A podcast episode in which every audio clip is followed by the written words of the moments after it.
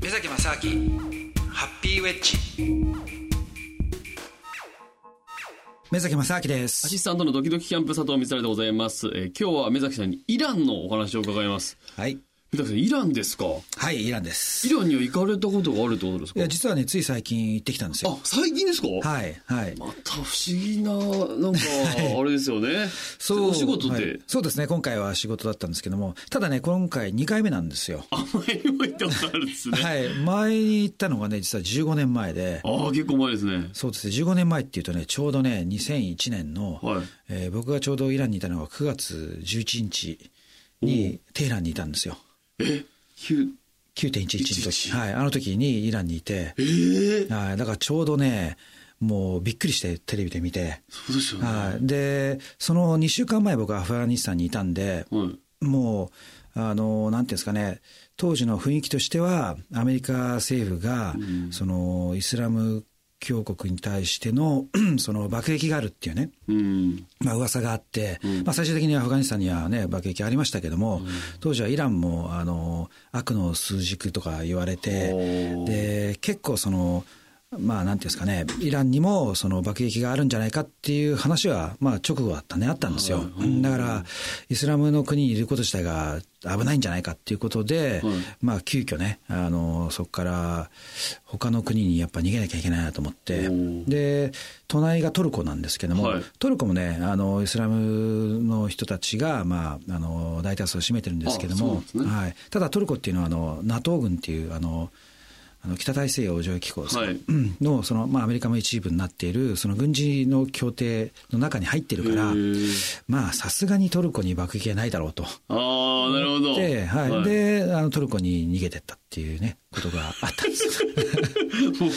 淡々と当たり前のように言ってますけど、結構な話 ですよね、これね。そうですねすごいですよね。そうその時ね、はいあのやっぱじゃあすぐ逃げなきゃいけないから飛行機取ろうと思ってね、そうですねしたら飛行機の方が全然もう取れなくてああ、もうみんな同じそこうとです考えてねるそうです。ねだからまあバスで行きましたけどバスで行ったんですか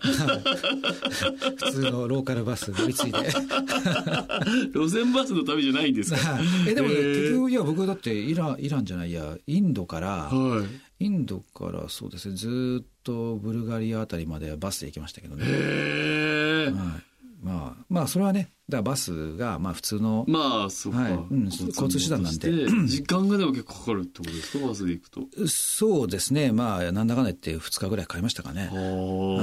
はい、だけど、まあ、それはそれでね、あったんですが、今回はね、そうです今回行ったのは、実はイランで、あの、再生可能エネルギーを普及するっていう、もう、その話が、あの、ここね、去年ぐらいから始まって、イランでですかイランでそうなんですよあそんな話が進んでるんですかはい、で、えー、とイランに対してそのやっぱりそうは言っても彼らは再生可能エネルギーっていうことを全然あのもう新しく始めたっていうことなんで、うんうんうんうんまあ、海外の人たちに対してその、まあ、投資をねえーしてくださいと、あとはいいろいろ建設とかをね、してください、まあた再生可能エネルギーの太陽光発電所だったりとか、うんまあ、風力発電所だったりとか、そういうものを、えー作りませんかっていうようなね、話として、えー集まりがあったんですよ。へえ。でまあたまたまそういう話があって、はいでまあ、僕としてはあのイランってその15年前ねその確かに当時のそのテロの時の、んまあ、ことはあったんですけども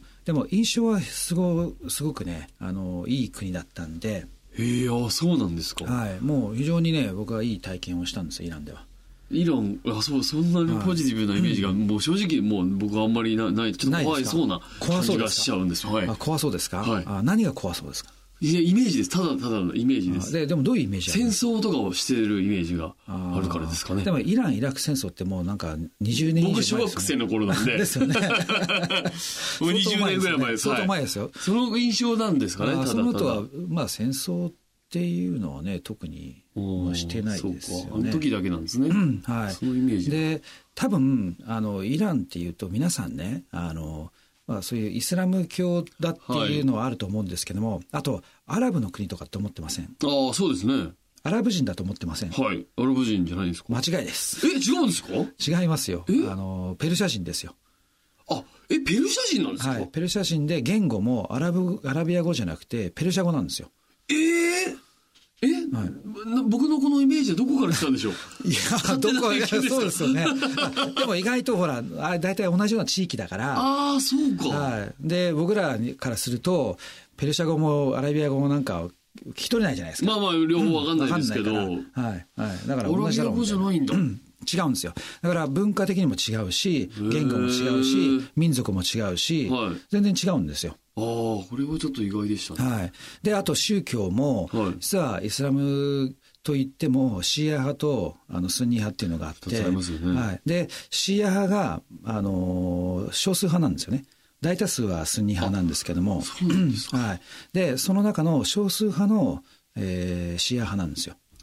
あ、えっ、と、国境ということでいいんですかね。イスラムそうそうですねはいあーえー、とイスラムの国境ですねあその少数派の方の人たちなんですね、イランそうっでていすね。うのは。はあ、いそうなんですか。そうなんですよはい。だから、そこもね、やっぱり、あの、彼らのアイデンティティとしては、うん若干その、まあ、いわゆる僕らから見ると、中東っていうので全部、まあ、まあ一緒にしちゃうわけですよ。ちょっとはい、そうですね。はいどうしてでももこれも、例えばね、じゃあ他のヨーロッパの人が、なんかアジアって言って、なんか日本も韓国もみんな一緒だろうみたいな、あーなんかそういうので一緒にされちゃうのと同じあかーぐらいのことなんですね。そうですね。あーああだって彼らからすれば、韓国語も日本語も聞いててもなんか一緒だろうみた いなね。そうです思わね。れちゃうかもしれないですよね似て。るわかんない、人わかんない人からすると。で、あとは、その、イランって、まあ確かにその宗教的になんか、すごくこう、過激だみたいな印象はあイるメじゃないーですジかどう。してもなんか偏見ですけどね。で、はいまあこれ実際は、あの、もう本当に70年代後半の、まあ79年です。に、うんあの、イスラムの、あの、イラン革命っていうのがあったんですけどへーね。で、それまでは、イランって結構経済的にも繁栄してたんですよ。はいあの、先進国としてね。うんうん先進国になるようなね、形で、かなり街なんかも、あの、発展してたんですけども、はいそれが、そのイラン革命っていう、その、まあ、一種の、イスラムのその原理主義みたいなものに、一気にこう、やられたんだはい、行ったために、その、それまでの、まあ、いわゆる西洋文明みたいなものを、ちょっとね、あの、否定したような動きになってしまったんですよ。うわただ、